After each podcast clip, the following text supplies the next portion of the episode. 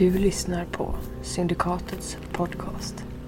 Och detta är Dimväg, ett äventyr till Trudvang. Dimväg är Syndikatets fristående fortsättning på Right Minds äventyr Skymningsgäld. Trudvang ges ut av Riot Minds och Dimväg är skrivet av Adam Yngvesson.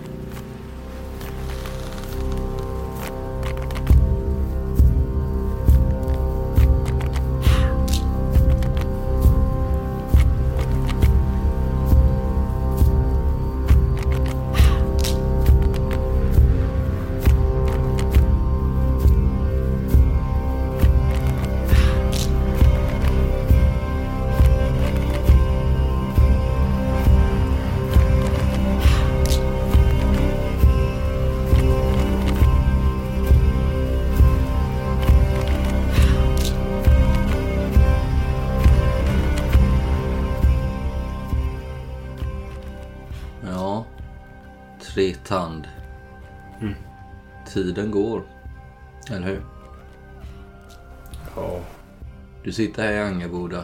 Du är tillbaka. Du har varit lite fram och tillbaks mellan Angarboda och Ättlingemark. Men eh, tiden går. Som sagt, närmare bestämt så har tre hela år nu passerat. Sedan eh, Ristur och hans sällskap gav sig av den där vinterdagen. Och inte ett spår av dem sedan dess. Fan. I resten av Mittland så eh, rasar eh, kriget mellan Storkonungens förtrogna och Ovus anstormande härskaror efter att det här botemedlet eh, mot eldpesten till slut spridits till båda sidor på något sätt. De isolerade Svartmundor har dock skonats från kriget men livet är ändå hårt i detta karga och instabila landområde. Angaboda har upplevt ytterligare tre hårda vintrar men också tre produktiva somrar. Man har återvänt till gruvorna i Roklev och med ett nygammalt lydråd och en nygammal stadsvakt under Sigfrids ledning så har staden återvänt till ett eh, liknande tillstånd som det var innan eh, Dogol satte klorna i Svartmundor och Fiolröde. Ostroseden har blivit den enda accepterade eh, tron vilket lett till att de gavetrogna återigen lever under förtryckta förhållanden här i staden. Och eh, just just Fiolröde som jag nämnde, han har faktiskt eh, börjat visa sig i staden igen då han eh, tydligen är en välkommen gäst i Lydborgen. I Lydborgen så huserar sedan en god tid tillbaka Idun Ulster helt öppet tillsammans med Sigfrid. De är trolovade och Lydrådet har accepterat henne som rättmätig arvinge till Ingvar Ulster och därmed till tronen. Hur är detta?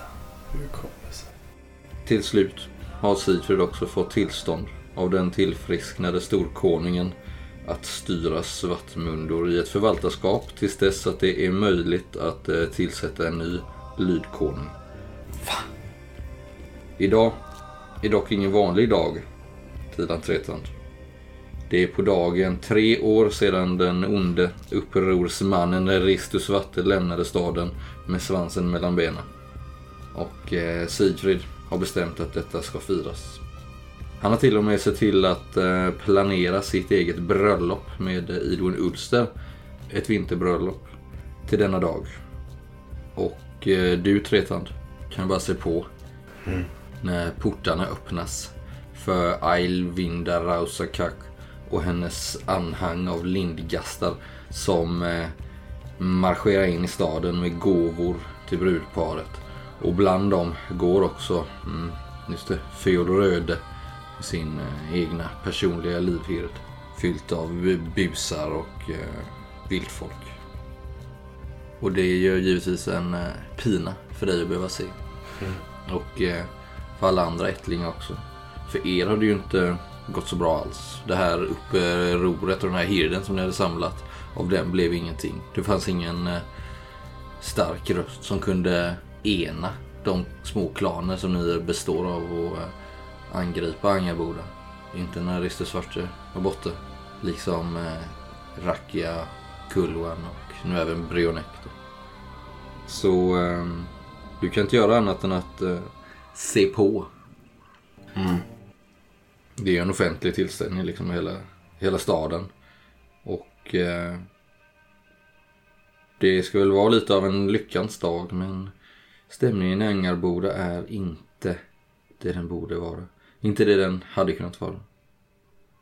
Och i eh, samband med det här bröllopet som äger rum på, inte bara i Lydborgen utan även på stadens gator. En festdag. Så förkunnas det att eh, lindgastarna, som en gång fördrevs av det då eh, gavetrogna lydrådet, är välkomna tillbaka in i staden och att de kommer att eh, börja slå ner sina bopålar här inom kort igen. Feol Röde utnämns också till ny borgsial, Alltså vaktchef, chef över vaktstyrkor. Och det som skulle vara en glädjens dag är för dig Tilan Tretand inget annat än en sorgens och vemodets smärtans dag. Han svek. Han svek er. Han svek dig, han svek alla ättlingar. Ristus Svarte. Han som lovade så mycket. Men aldrig kom tillbaka. Nu är Angarboda fullständigt fallit i händerna på Sigfrid av Timvitlir och hans Lindorms dyrkande hejdukar. Vart tog Rister Svarte vägen? Han försvann med hoppet en vinterdag och kom aldrig mer tillbaka. Var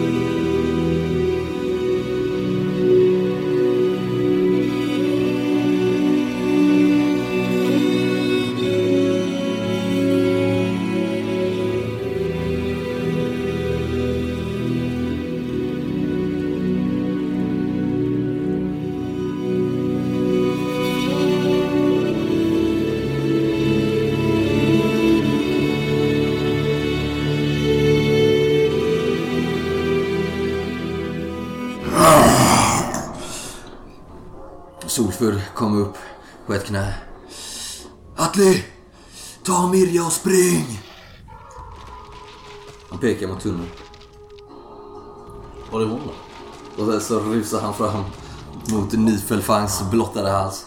Ja, hon står någon meter ifrån dig och hon vet inte vad hon ska göra liksom. Ja men då, jag springer fram till henne, kastar armarna runt henne, men ena armen och rusar mot öppningen. Gör hon något motstånd eller? Springer hon med? Hon är lätt som en fjäder. Jag blir nog lite handlingsförlamad. Så de börjar springa i alla fall. Och jag står nog liksom och kollar om jag ska springa eller om jag ska hjälpa Solfot. Liksom. Jag hjälper Solfot. Ja. Atli och Mirja, ni störtar ut i den här gången som öppnar upp sig. Du ser inte var den slutar och den är kolmörk liksom. Du ser hur Solfud stöttar fram mot Nifelfang och är redo att köra sitt eh, svärd i halsen på honom. Och precis då så rister Nifelfang till när det här ljuset har lagt sig liksom. Och Solfud liksom fastnar uppe på hans nacke och försöker hitta ett läge och Nifelfang svänger runt. Eh, slå smidigslag, får inte träffas av hans svans. Nej. Du träffas av Nifelfangs svans. Och du får 11 i skada. Du ser Solfur han klänger sig fast i hans spetsiga fjäll någonstans där och försöker liksom komma åt det. Spring! Spring! Ravan! Rädda Mirja! Jag springer. Ni störtar ut alla tre i den här öppningen som leder vidare i en mörk tunnel som sagt. Och eh, den här gången som ni springer i, ja till slut så tror ni ni har nog varit i den säkert en kilometer. Till slut så mynnar den ut vid en eh, ofantligt lång strand. Kommer ut på, av vita stenar. Eh, och de här stränderna liksom sträcker sig bortåt i eh, dimmigt landskap så långt ni kan se åt båda håll.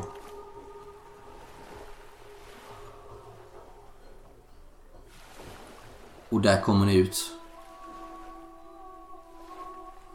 Var är vi någonstans? Ser vi en båt? Färgkvar? Ja, ni ser båtar, många båtar på den här stranden. Och bortom den här stranden så öppnar sig ett enormt vidsträckt, kallt och blekvitt hav. Som ligger i stiltje under dimman. Och ute på havet så lyser små ljuskäglor likt facklor i dimman. Och hela stranden är som sagt full av förkolnade skeppsvrak som ligger strandade här. Om ni vänder er om och tittar tillbaka mot eh, tunneln där ni kommer ifrån så ser ni en eh, sluttande vägg av dödskallar som sträcker sig högre upp än vad ni kan se. Försvinner i dimmorna. Där ur ni har kommit så att säga. Och nu för första gången så känns det verkligen som att ni är utomhus. Även en bra bit ut på havet så finns det så här förkolnade skeppsvrak i olika storlekar. Vissa av dem bär fortfarande master. Andra är som gott som sönderbrända. Finns det något eh, som är sjödugligt? Här Mm. Med eh, kanske åror? Förslagsvis. Om det nu inte blåser någonting. Mm. Nu är jag ju i mitt, eh, ett av mina rätta element. Ja men slå Ett av då. mina många. Slå mot perception. Får se om du... Alltså om... jag sjövana Ja. på vildmarksvana. Absolut, det får du tillgodoräkna dig. Så om du lyckas så hittar du det snabbt, annars kommer du ju förr eller senare hitta det. Men... Nej. Nej, det, du är ju sjövan. Ja. Du hittar inget så här med en gång för det är så mycket på den här stranden. Men efter ett tag så hittar du faktiskt inte bara en utan två eh, båtar. Den ena är lite större än en eka eh, och den andra är ungefär en eka bara i storlek. De verkar vara mer eller mindre intakta.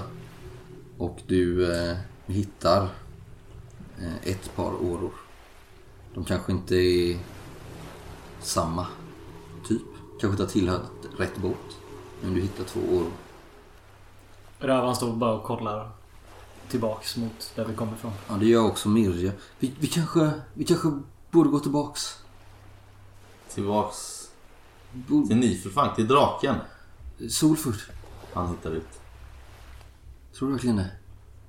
Ska vi ge oss ut på det här havet nu eller ska vi försöka? Nej just det, han har ju dödskalle. Vi måste vänta på. Han beordrade mig att springa. Så jag sprang. Ni ser nu när ni står här och diskuterar en bit bort så står det en ensam kvinna vid stranden och blickar ut över havet.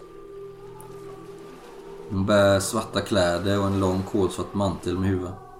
Hon döljer sitt ansikte väl i skuggorna från huvan och det enda ni kan se är två röda läppar som sticker ut från ett likblekt ansikte. Hennes naglar är vita, långa och har format sig som stora spiraler. Annars så ser ni ju absolut inget tecken på liv. Du där! Ja. Vad är detta för hav? Vad finns på andra sidan? Det här är Narstränderna. Eller Likstränderna. Och hit kommer vissa människor som likbränts i båtar som skjutit ut i havet. De tittar inte på er när de talar. De släpper inte havet med blicken. Vad finns på andra sidan? Trudvagn. Vid fjärran. Men vägen dit är lång genom dimmorna. Slå slag på perception. Har jag Nej! återfått min syn eller är jag fortfarande dimmig? Ja, du har fått tillbaks den. Du, du, den släppte ungefär när ni var i tunneln. Ja. Du ser nu när du vänder blicken mot tunneln och du hör klapprande steg. Men det är inte solfull. Det är en mängd, för att säga en hord, av skelett, odöda som kommer forsande ut i tunneln. Och ut på stranden. Kastar upp Mirja i båten och skjuter ifrån. Ja, Jag hoppar med i, i steget. Plötsligt så vänder kvinnan blicken mot er och säger Fly om livet är kärt. Nu kommer död. Jag puttar ifrån båten. Vi hjälps åt och skjuter, ja, skjuter ut båten i, i vattnet. Mm. Ni skjuter ut båten. Vänder på den och Börjar ro. Blickar tillbaka. Börjar de vandra ut i vattnet eller stannar de? Nej, de springer ju fram till stranden och ni glider ut på det här stilla, rykande, vita havet utan horisont. Och ser hur de här skeletten springer fram till vattenbrynet och blir stående där. Stirrar efter. En, eh, ganska snabbt så eh, sluter sig en ogenomtränglig dimma runt er och ni eh, svårt att veta vilken riktning ni eh, guppar liksom. Och här driver ni hopplöst runt på det här tysta havet. Under lång tid. Känns som att flera timmar passerar. Kanske en hel dag. Kanske flera dagar. Och ni sitter där och begrundar ert öde. Vad ska man säga liksom? Det... Jag Det är sitter, nog inte många ord som eh, vet på den här båten. jag sitter i akten och stirrar efter en efterföljande båt eller någonting. Alltså hoppet. Mirja vänder sig mot er. Suckar. Hon sitter i eh, fören på båten. Så ser du Atli någonting torna upp sig bakom henne. En eh, klippa som höjer sig kanske en 10 meter över havsytan. Som ni glider sakta bort ifrån. Men då eh, rycker jag tag i årorna. Du ser det här också nu? Vadå? är- Land! Jag ror. Mm. Så fort jag bara förmår. Du ser den här klippan, du kommer närmare. Det är som sagt helt stilla på det här havet så det är inga problem att ta er dit. Den kanske är en 15 meter i diameter eh, vid basen liksom. Och sen smalar den av uppåt spetsig så. Eh, ni eh, ror liksom runt den lite, får se spår av någonting. Och ni ser en öppning i klippan och en eh, naturlig avsats framför den. Det finns en liten järn järnpåle någon meter hög här på avsatsen. Då eh, ror jag upp. Där, och eh, har vi något rep liksom i båten så att vi kan förtöja den? Ja, det kan ni Det gör vi det. Mm. Ni... Eh, Så det var en port? nej, det är en öppning. En öppning bara. Eh, manshög. Och runt den, eh, längs dess kant så att säga, längs det här valvet, så ser ni eh, runor skrivna. Uråldriga runor, ni kan inte läsa dem. Kanske skrivna i, i tidens början, på ett glömt språk. Och eh, bakom den här öppningen så ser ni ju, om ni kliver upp på den här avsatsen, Mm, absolut. att det öppnar upp sig där och en eh, trångt uthuggen trappa leder ner i ett mörkt grått rum. Ska vi... Ska vi gå av här? Säger Mirja. Jag vet inte vad annars som finns här ute. Slå slag för... Vi måste se vad det är för någonting. Besvärjelseslag. Nej. Jag känner... Jag känner stark energi här. Är det något illasinnat? Mm, neutral i en nod av något slag.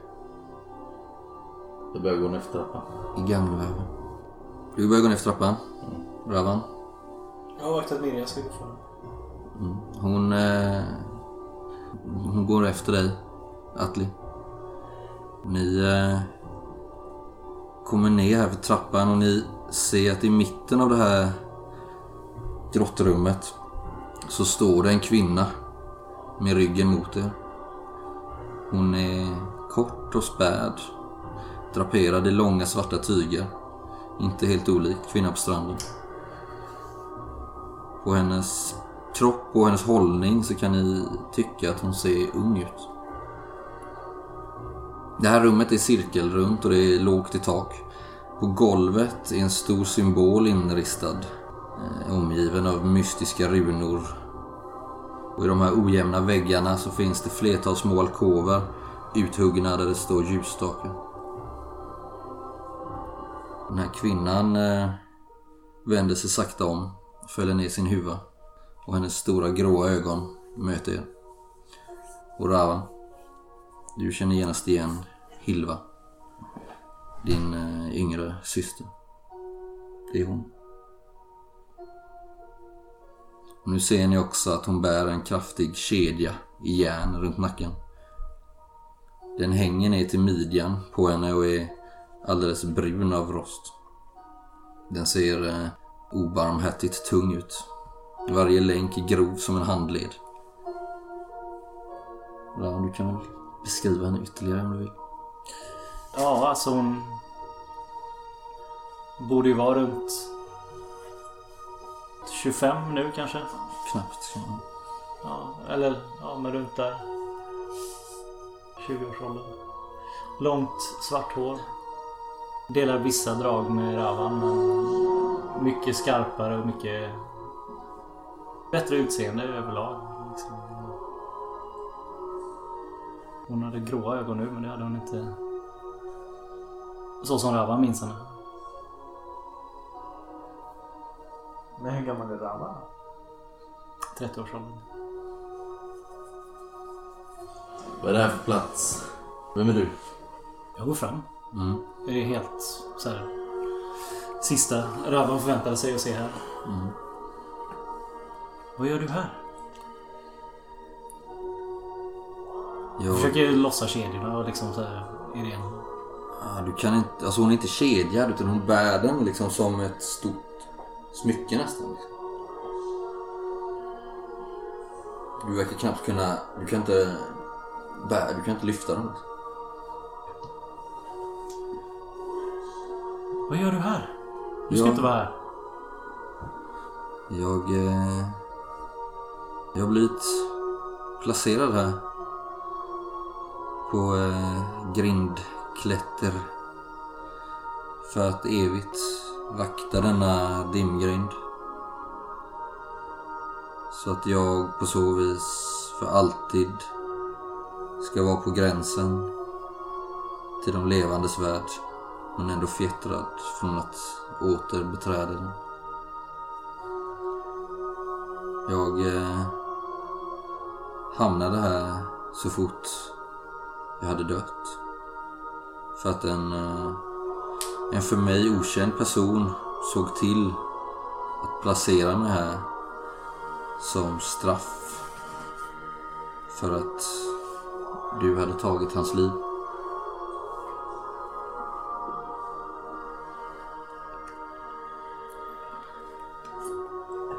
Vem?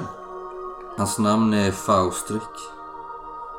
Jag har förstått att han har någon slags pakt med Bodvilder. Du märker ju på henne att hon eh, verkar inte riktigt kunna återgälda de känslor som du ändå ger uttryck för. Hon har något sorgset och tidlöst över sig.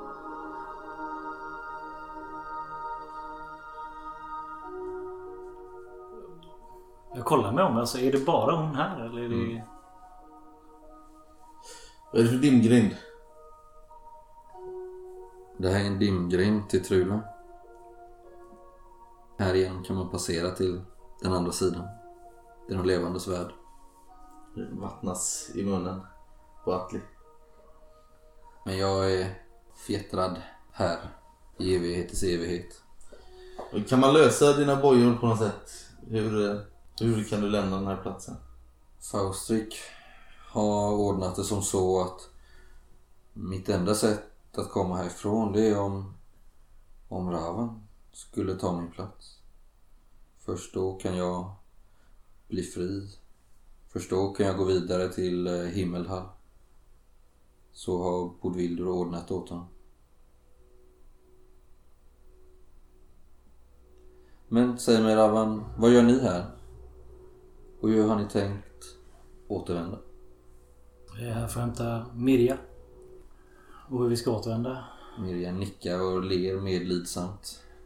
Ni Så då vi ser, ska återvända. Vi har hittat, vi har hittat dimgrinden. Det är här. Jag går och letar efter något eh, sätt att komma vidare. jag kan hjälpa er. Om det är vad ni vill. Hur var er plan? För jag antar att ni hade en sådan från början. Att återvända, menar jag. Vad spelar det för roll? Jag skulle kunna hjälpa er i den ritualen om jag visste hur den gick till. Aha. Det är inget skumt med henne eller? Eller förutom att hon är här och sådär.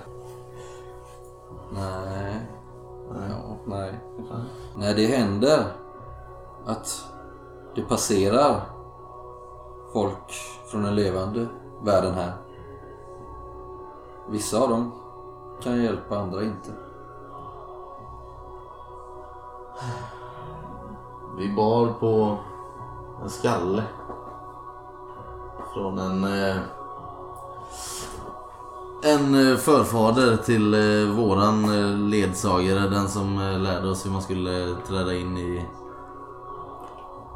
i Helgard. Ja, ja det Det var länken för att vi skulle kunna komma tillbaka. Men skallen har vi förlorat. Ni har förlorat skallen.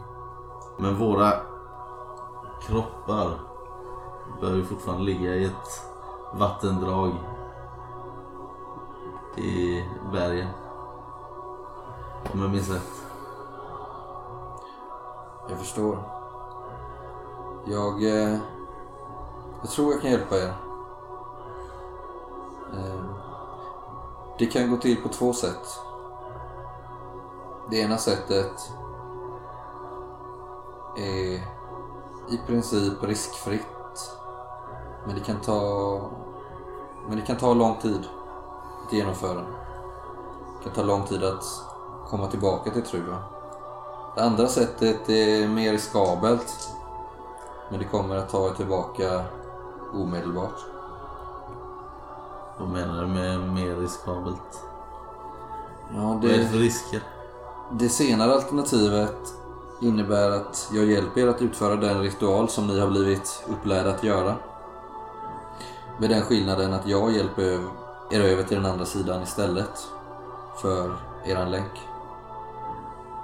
Men det är farligt för att... Hur ska jag förklara det? Tänk att ni sitter på botten av en brunn och ropar på hjälp. Om eh, eran länk då hade hört er så hade han kunnat hiva ner ett rep eller till och med en stege och tagit er upp på ett säkert sätt. Men det jag måste göra är att jag måste lyfta er eller kanske till och med kasta er upp ur brunnen. Vilket är en mycket svårare prövning. Och det är lika stor risk att ni dör på vägen tillbaka till Trudvang. Eller blir till något ännu värre. Har vi, har vi bråttom? Ja. Ja. Då så. Hur ska du göra? Jag kommer inte följa er. Vad är det du säger då? Du förtjänar inte att vara här. Det är på grund av mig du är det. Ge mig kedjorna. Så ser inte jag på det där, det ska du veta. Så ser jag på det. Är du säker på det här? Aldrig varit så säker på något i hela mitt liv.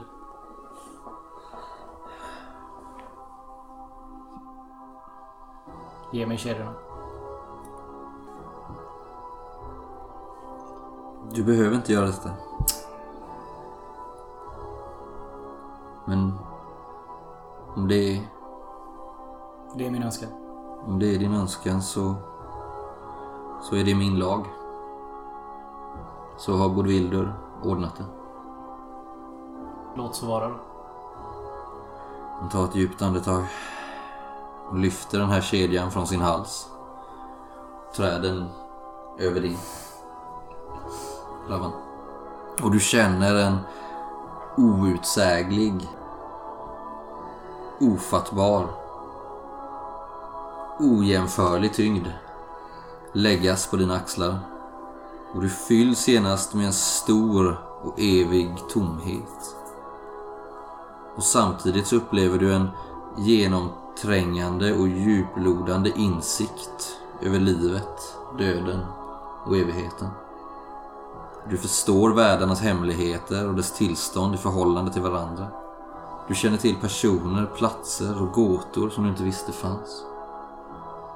Det känns redan som att du varit i den här klippan som du också vet kallas grindklätter i en evighet. Men ändå är det ingen chock. Det känns helt naturligt för det. Som om det alltid har varit så här. Och som att det alltid kommer att vara så. Det är varken upplyftande eller sorgligt. Det bara är. Och du inser också med ens och helt odramatiskt att du ska bli far. Elfride bär på ditt barn hemma i Trudvang. Men inga särskilda känslor kommer med denna insikt. Du bara konstaterar att det är så det har blivit och att det är så det ska vara. Och först nu när Hilva har lagt kedjan om din hals så ser ni att hon lever upp och visar känslor igen. Du känner ju henne som en väldigt utlevande figur hemifrån liksom. Hon kramar om dig innerligt och tackar dig för allt detta. Jag lovar att jag ska be för dig i himmelhall tills den dagen du blir fri och kan möta mig där. Nu är det istället du som har svårt att känna något. Se så. Ge er iväg. Nu måste du Ravan leda ritualen. Och plötsligt så vet du precis hur det ska göras. Nu måste ni bestämma vilket sätt ni vill återvända till Trudvang på. Titta på dig Atli. Och Mirja. När hon säger det. Ravan sa att vi hade bråttom. Jag förstår inte varför. Men jag litar på det. Men det är väldigt farligt. Ni kan ju chansa och ta den långa vägen men då finns det ju risk för att den svarta solen redan har stigit. Ta det snabba sättet. Mirja tittar på det. Tänk om vi inte överlever. Men tänk om det inte finns något kvar när vi kommer fram. Kan det verkligen vara så bråttom? Hur länge kommer vi vara borta? Ja, säger Hilva, det beror på hur pass väl ni hanterar ritualen. Om ni hanterar den väl så kan ni vara tillbaka på något år kanske. Har ni otur så kanske flera. Det kan vara dumdristigt att vara otålig. Jag vet många som har gått i den fällan, men valet är ert. Ravan, Ja. hjälp mig. Om eh, Mirja nu inte klarar det här. Men du kan ju Alltså, det är nu... inte så mycket om Atli försvinner, men om hon gör det på vägen så blir det ju lite kinkigt. Det du kan göra Ravan med, din nya, med dina nya insikter. Du kan ju känna efter om det finns ett rejält hot eller om Solfull kanske har överdrivit alltihopa. Bara för att få tillbaks Lydia. Ja, det kan jag. Du vet ju. Eh, du kan slå... Men slå emot eh, 14. Se om du uppfattar något. Ja, det gör jag.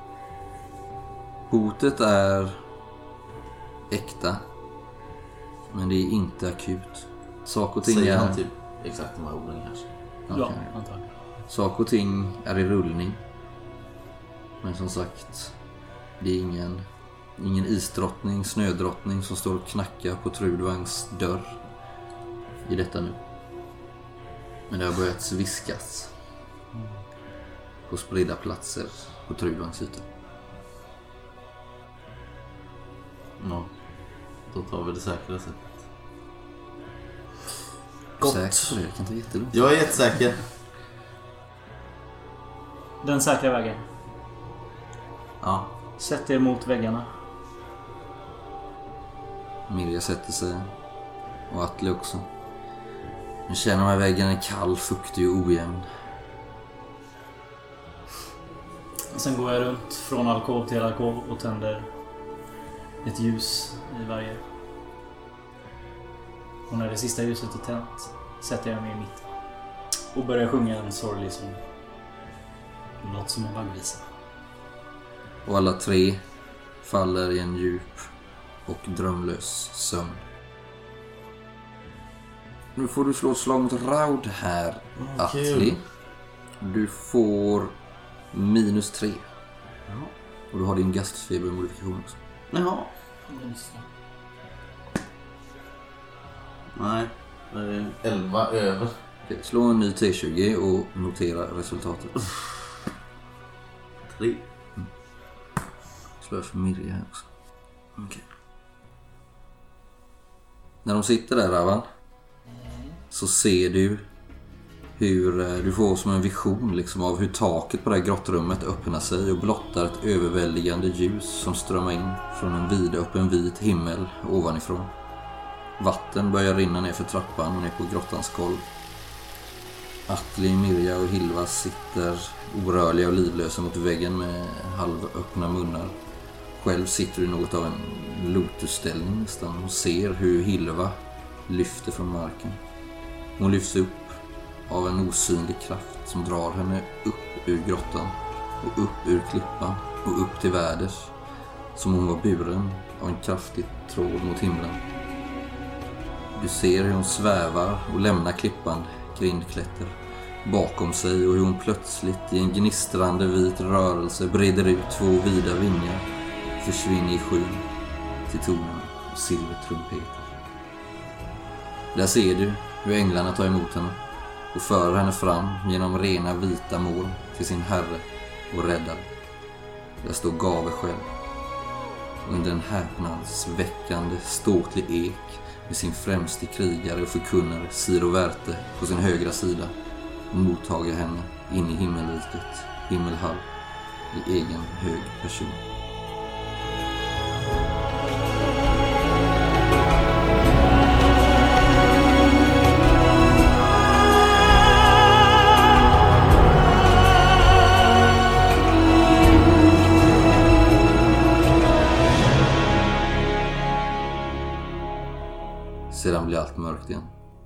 Klippan sluter sig och du är åter ensam med dina vänner. Eller före detta vänner. I den kalla och blöta grottan. Vattnet har nu stigit i deras halsar och allt är tomt och utan mening igen.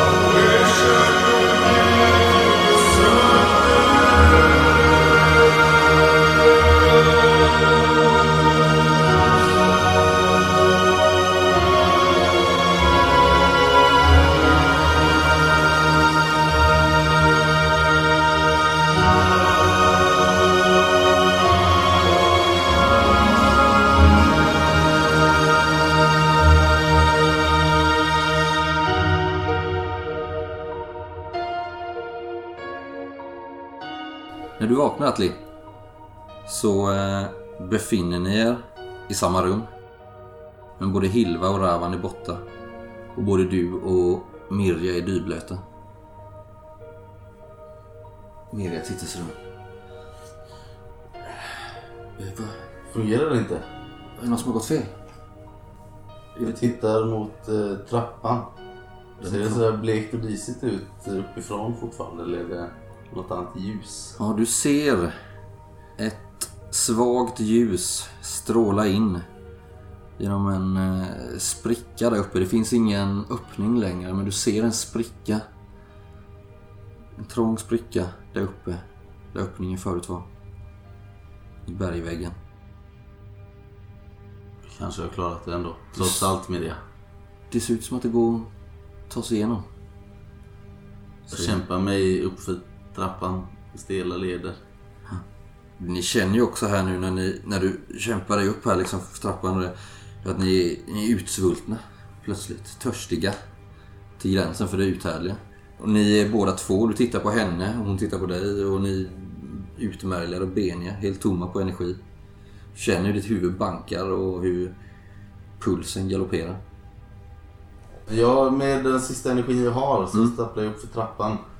Och försöker... Kan man tränga sig igenom eller måste jag liksom knuffa ner någonting? Nej, du får tränga dig.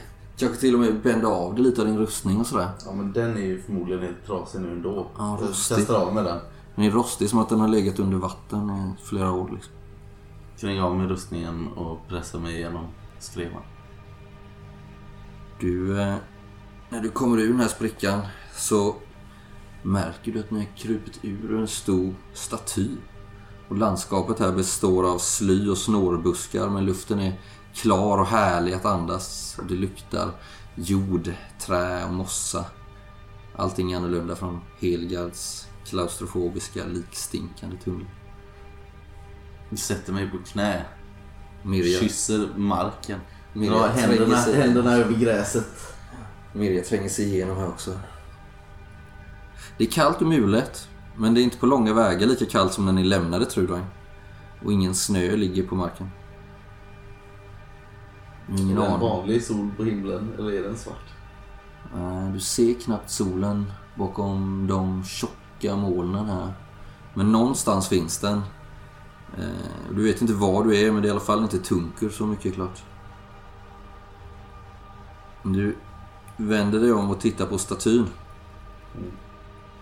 Så ser du ett eh, skrämmande monument i urmodig stil. Vad vet du om Ostrosedens myter och legender? Inte mycket. Tyvärr. Det ser i alla fall ut som en illavarslande figur. Det ser ut som någon typ av eh, gudinna i alla fall. Mm. Eller halvgudinna. Kan slå på kunnighet eller? Ja, gör det. Tre, jag är fyra under. Ja, men du, Fem under till och med. Då kan du nog lägga ihop ett och ett här. Du har nog hört ett och annat på dina resor. Du tror att det kan vara Timorga. Skulle varit en syster till Morgu. Den här floran. Som en av dina före detta vänner hade slutit en pakt med. Eh, och det du vet om henne är att hon... Eh, du vet inte riktigt vad hon höll på med. Men du vet att det fanns en kult kring henne någon gång i historien som dyrkade henne. Alla var kvinnor. Och den här Timorga var ännu mörkare än Morgu tydligen. Men hennes syfte förblev dolt. Och till hennes ära lät man offra nyfödda barn i eh, de här stenfaten som du ser vid foten på statyn. Och man hällde upp barnens blod för att snabbt absorberas av den här statyn. Som ser ut som, ska jag säga, längst upp så sitter det ju då trona upp så den här gudinnan med två demoniska horn. Och under henne så kravlar vad som föreställer förmodligen barn. Den är säkert 10 meter hög. Och nu när det krypit ut så ser du hur Mirja står där och känner på statyn. Sprick, sprickan är borta igen, Atli. Vad säger du? Kan inte finna den någonstans. Glöm den. Mm. Ska inte tillbaka dit än på länge. Som sagt, när du vänder blicken mot skyn så eh, någonstans bakom de här mörka molnen så kanske du kan skymta en avlägsen solglimt mitt på himlen. Vilket gör att du på ett ungefär kan gissa väderstrecken. Med den vildmarksvana du har. Men det är något i naturen som inte är vad det borde vara. Himlen är nästan onaturligt mörk, som om något förmörkar den. I norr, eller vad du tror är norr, så ser du en klippig bergskedja och kanske orsaken till detta. Är det något som kommer ur bergen? Är det rök? Svart rök? Eller något ännu värre? När du letar med blicken så ser du att en av bergstopparna glöder och spottar en fräsande, oljig svärta ur sig som sprider sig över hela synranden. Det måste vara en vulkan som har vaknat. Om du känner till detta naturfenomen. Vi borde nog röra på oss va, Atli? Mm. Här kan vi inte stanna. Vi måste ha något att äta och dricka. Ja, ni börjar vandra bort. Från, de här, från bergen motsatt riktning liksom. Den här snårskogen blir snart glesare. Och ni eh, blickar ut över ett vidsträckt eh, stepplandskap som öppnar upp sig nedanför er. Ni befinner er uppenbarligen på högre mark liksom. Snart ser ni stora svarta och silvergråa flingor falla från himlen. Eh, Du ser hur eh, Mirja drar tillbaks handen. Aj! En brännheta. Spring. Hon försöker liksom skydda sig med det lilla huden. Liksom försöker skydda sin hud med det lilla tyg hon har. Och ni eh, börjar röra er ner på den här steppen. Och när ni tagit ut på steppen så ser ni att landskapet är plågat. Det ser ut att ha växt gräs här men marken är avskalad liksom. Sotig. Och de träd och buskar som växer här är nakna och svarta. En stor brand måste ha härjat här nyligen. Vid horisontens rand så ser ni rökpelare. Det är uppenbarligen så att landskapet lider. Tror du att vi kom för sent ändå? Jag vet faktiskt inte. Är det slutet som är här med det? Nej, nej det tror jag inte Atli. Vi måste... Vi måste eh, röra på oss tror jag. Ni har i alla fall kommit bort från det här askmolnet liksom. Och snart faller skymningen över er och, och vid horisonten så ser ni nu eh, eldpelare sträcka sig mot skyn. Eh, och ni ser inte om det är ett skogsparti som brinner eller om det kanske är bosättningen. Snart så hör ni ett mullrande ljud och ni känner hur marken vibrerar. Ni ser en stor grupp ryttare närma sig. Vi måste vinka hit dem med Ja, de verkar ha syn på er.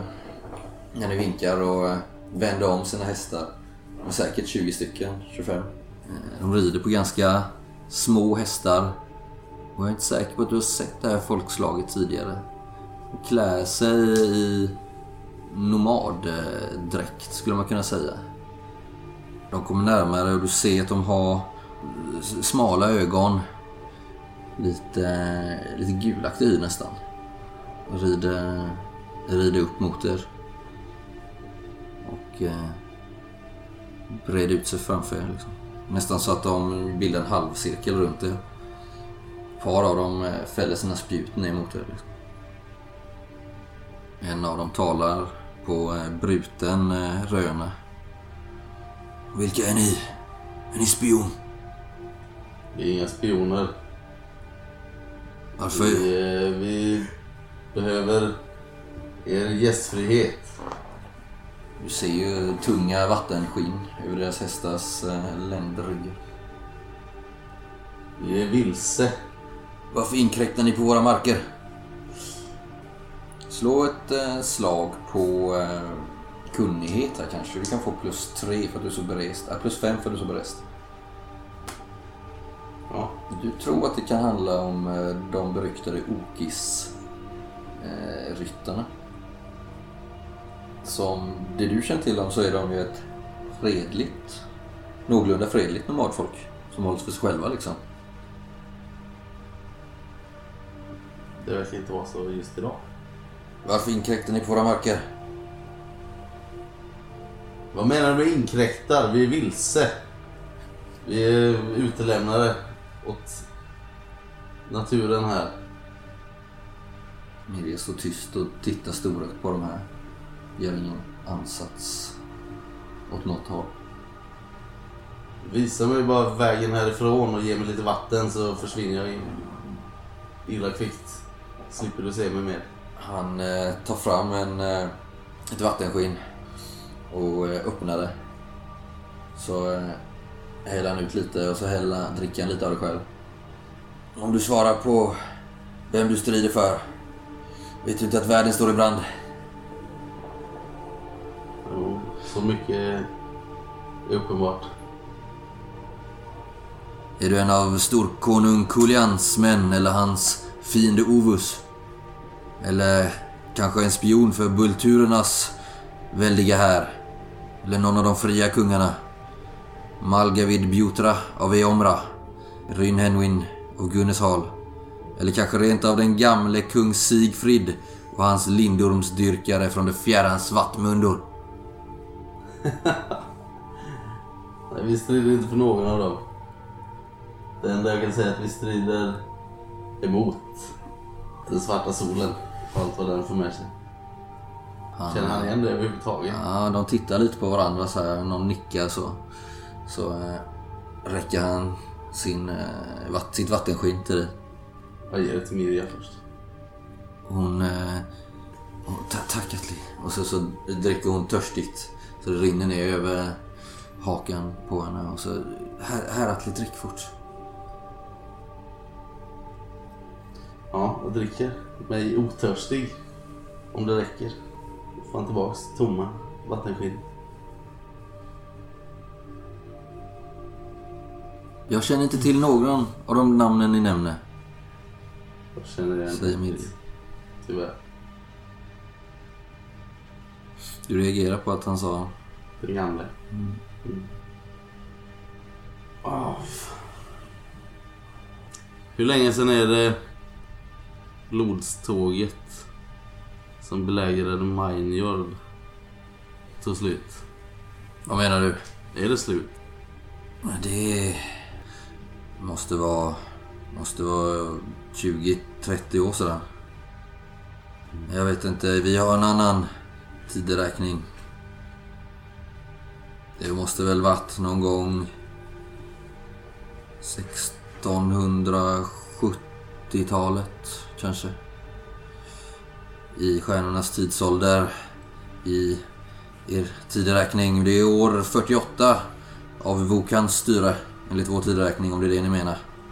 Det är typiskt Ryn Henvins soldater att driva gäck med vårt folk och våra seder. Det som är 1705 för dem är år 48 för oss. Hur så? Jag är inte det minsta intresserad av några årtal. När han säger det här så inser du ju... Tackar dig för vattnet. Men du inser ju ändå att ni lämnade Tunkor år 1676. Och nu sa han att det var 1705. Och här slutar äventyret.